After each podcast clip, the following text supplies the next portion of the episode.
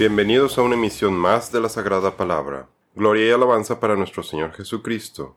Mi nombre es Rafael Beltrán y el tema del día de hoy es El gran engaño, la reducción de la población, parte 2. En nuestra emisión anterior vimos que el plan de Satanás para el gran engaño va a involucrar diferentes programas para asegurarse que todo el mundo crea sus mentiras, acepten el reinado del anticristo y tomen la marca de la bestia. También vimos la participación de algunos de los agentes que están llevando a cabo el trabajo del enemigo. Entre ellos están los jesuitas, los francmasones, los iluminados y la mafia hazaria, quienes cuentan con todos los recursos del príncipe de este mundo.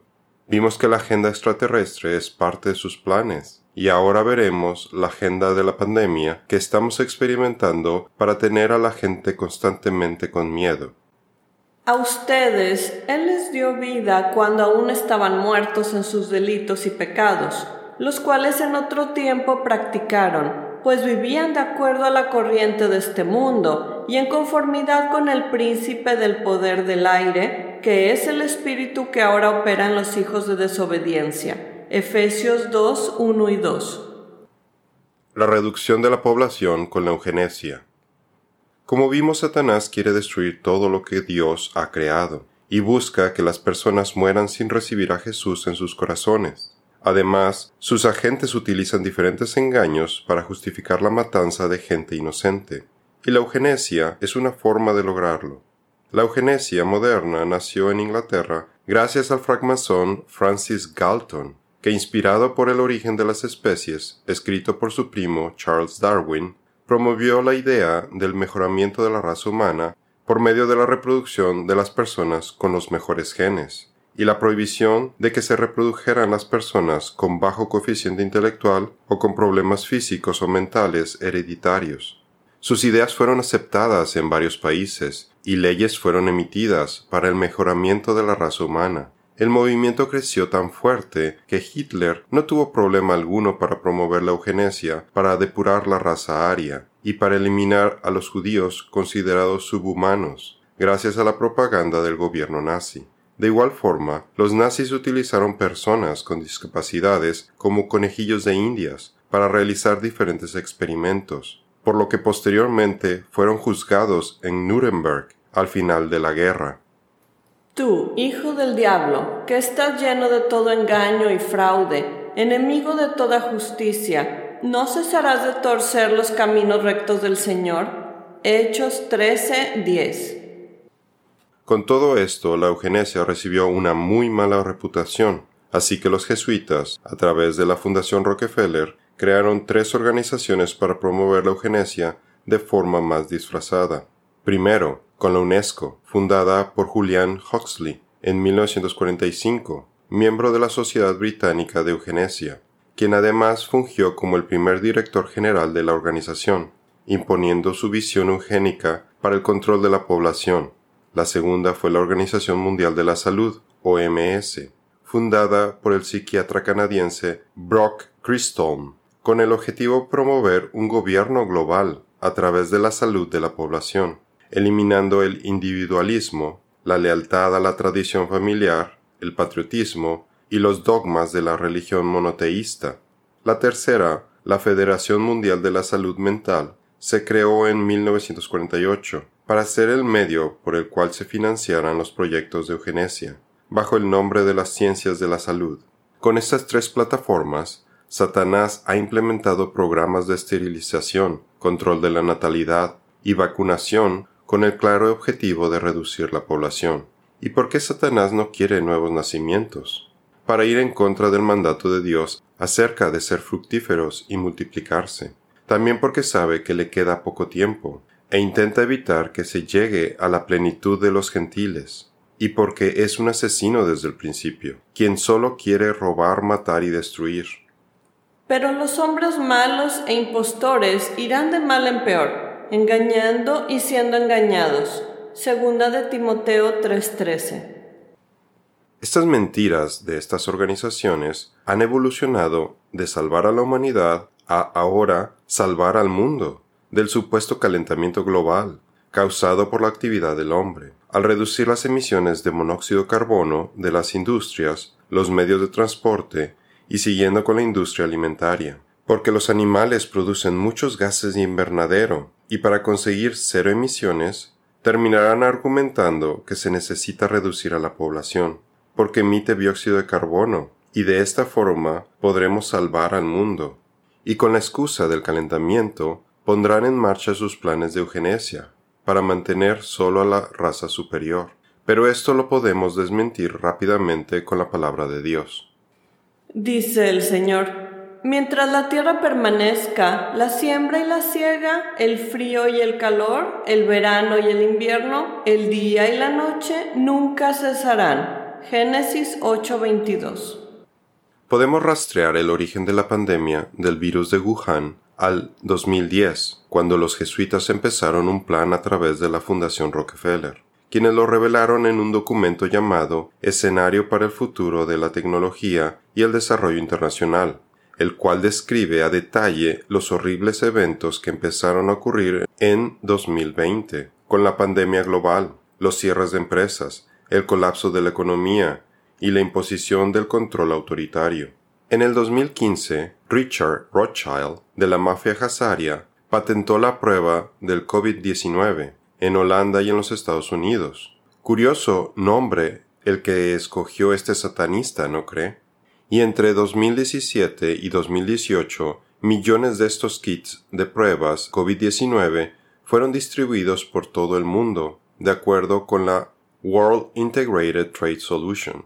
También en 2017, el agente jesuita Anthony Fauci reveló que no había ninguna duda que habría un desafío para la administración de Donald Trump porque habrá un brote sorpresa. No hay ninguna duda sobre esto.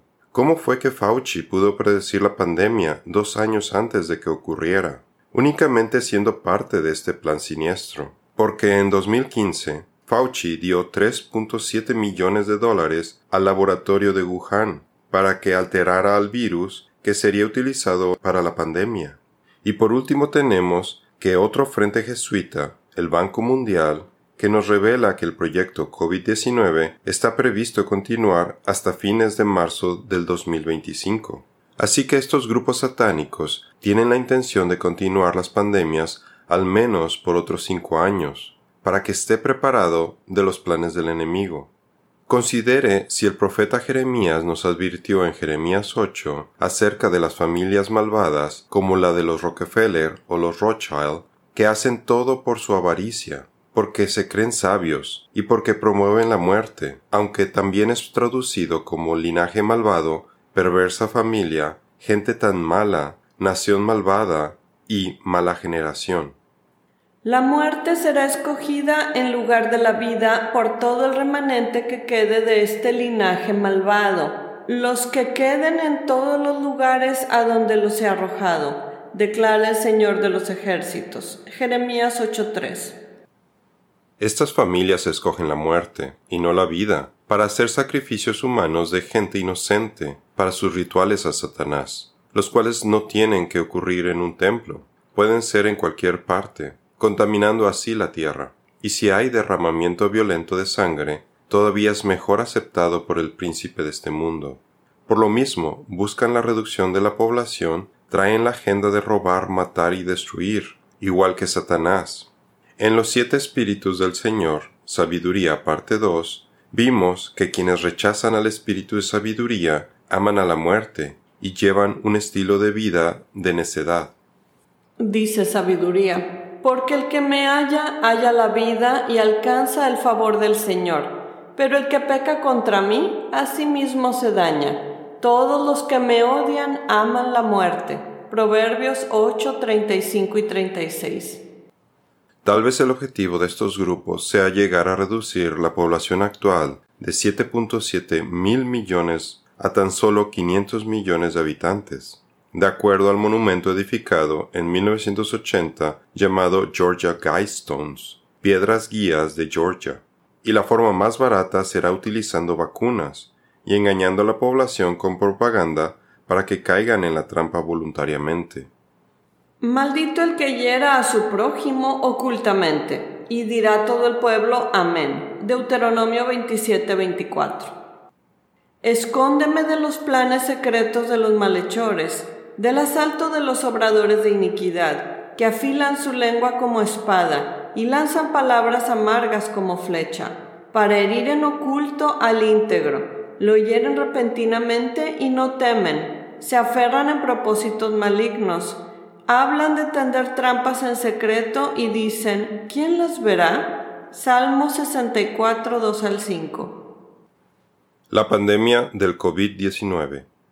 Algo que aprendieron los comunistas gracias a los experimentos de lavado de cerebro de Iván Pavlov es que exponer a las personas a situaciones de miedo, temor y tortura causan que las personas cambien su comportamiento y fácilmente se les podría implantar nuevos hábitos, ideas, patrones de comportamiento y hasta nuevas creencias y que puede ser más terrorífico que un enemigo mortal que no podemos ver, que está en todo el mundo y que vemos sus efectos en los medios, las 24 horas del día, clamando más víctimas cada día a nivel mundial. Este es el temor que nos quiere transmitir Satanás acerca del virus de Wuhan, a través de engaños perpetrados por sus títeres, que están trabajando coordinadamente a nivel global, quienes están silenciando a cualquiera que quiera revelar la verdad de sus planes. Pero el apóstol Pablo nos dice que como cristianos tenemos la protección del Todopoderoso, por lo que no debemos de ser afectados por el espíritu de temor que está causando estragos entre los incrédulos, que se creen este engaño demoníaco. No caiga preso de esta mentira.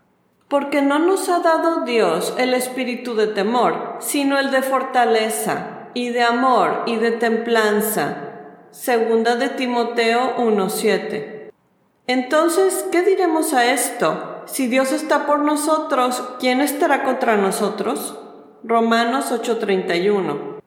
Porque el Señor su Dios es el que va con ustedes para pelear por ustedes contra sus enemigos, para salvarlos. Deuteronomio 24.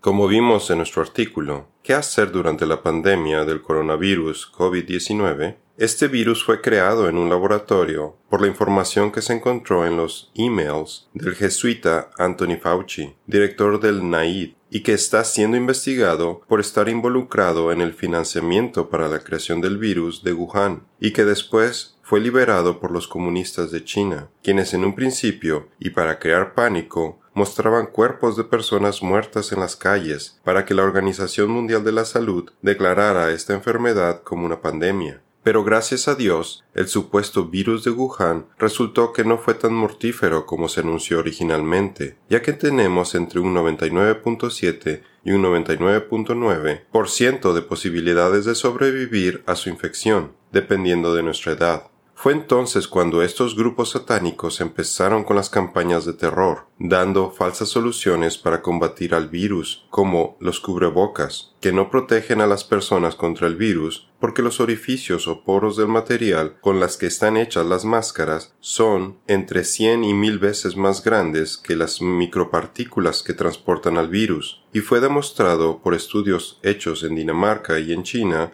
a fines del 2020 que las máscaras no ofrecen ninguna protección contra el virus. Por otro lado, cuando los cubrebocas son utilizados por largos periodos, causan una disminución en los niveles de oxígeno, que afectan al cerebro y al sistema nervioso. A corto plazo se manifiestan como dolores de cabeza, mareos y falta de concentración pero a largo plazo causan daños degenerativos irreparables, sobre todo en niños, que todavía se están desarrollando. Otro grave problema de la falta de oxígeno es que debilita el sistema inmunológico de la persona y aumenta el riesgo de otras infecciones y enfermedades en las vías respiratorias. Además, los doctores han reportado un aumento en las caries dentales, acné y lesiones en la piel por la humedad de la máscara, porque reciclan las bacterias, microorganismos y toxinas que el cuerpo expulsó entre la boca y la nariz, ya que el cuerpo no está diseñado para combatir las enfermedades con una máscara.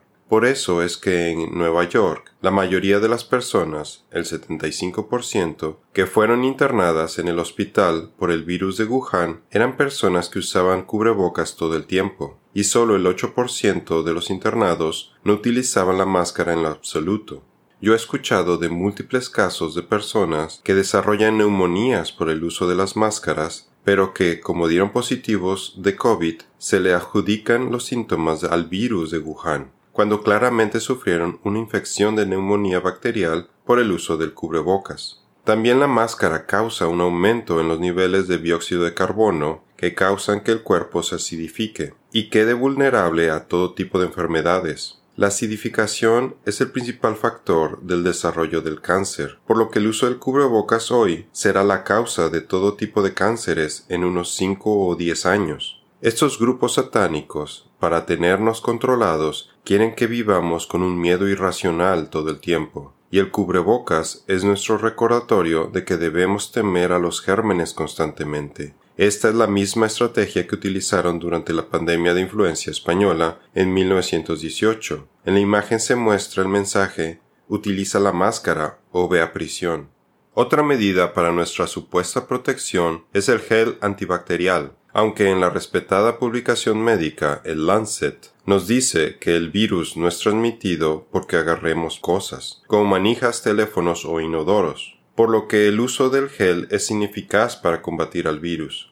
Sin embargo, el abuso del alcohol en el gel mata a las bacterias buenas que tenemos en nuestra piel y nos deja vulnerables a microorganismos y toxinas patógenas que sí nos pueden causar otras enfermedades, además de que el alcohol se penetra en la piel y daña a nuestro hígado, el cual tiene que trabajar extra para desintoxicarnos del etanol en el gel. Otra medida es la sana distancia o distanciamiento físico de 1 a 2 metros que aparentemente fue creada por una jovencita de 15 años para un proyecto de la escuela, pero que no protege a las personas porque cuando una persona exhala aire hay partículas que pueden llegar rápidamente hasta 30 metros de distancia, por lo que un par de metros es algo ridículo. Pero las consecuencias del distanciamiento social son muy graves porque hacen que las personas teman estar cerca de otros individuos, por el contagio de alguien asintomático, que es otra mentira, porque una persona sin síntomas no está enferma y no puede transferir un virus que no tiene. Solo cuando los síntomas son manifiestos es cuando esa persona debe quedarse en casa para no contagiar a más personas.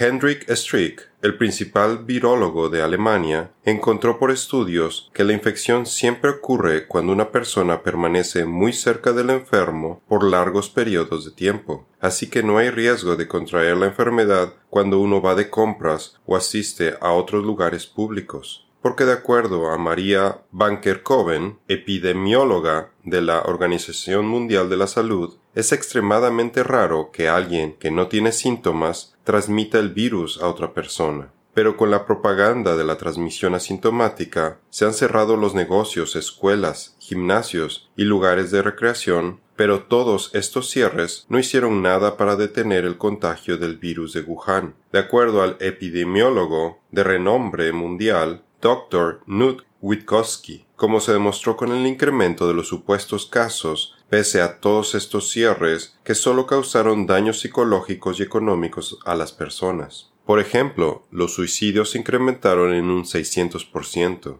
y de acuerdo a la doctora Reka Gustafsson, el 80% de los contagios ocurren en la casa de quienes se enferman. No hay evidencia en lo absoluto de contagio al aire libre. Así que todas estas medidas son para nuestro perjuicio, dañan más que lo que supuestamente protegen. Incluso han caído tan bajo al citar las escrituras de Levítico 13:46 para justificar el distanciamiento físico. Pero hasta esto es mentira, porque lo que están haciendo es lo opuesto al aislar a las personas que están sanas. Cuando el Señor claramente está hablando de aislar a toda persona que presenta síntomas visibles, para que no contamine lo sagrado del campamento israelita, no porque fuera a contagiar a la abuelita.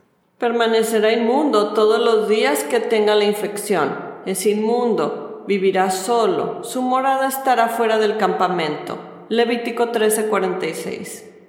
Como cristianos debemos de poner toda nuestra fe en la protección del Señor. Él nos pregunta cada día, ¿confías en mí para protegerte de esta enfermedad? Él nos dio un cuerpo con un impresionante sistema inmunológico, diseñado para sobrevivir el ataque del virus de Wuhan. Nuestro creador ya sabía que íbamos a ser expuestos a este virus desde la creación, Así que si cuidamos el templo del Espíritu Santo, comiendo sanamente y llevando buenos hábitos, como dormir bien, no necesitamos nada más, y sobre todo, no debemos vivir en temor como los incrédulos.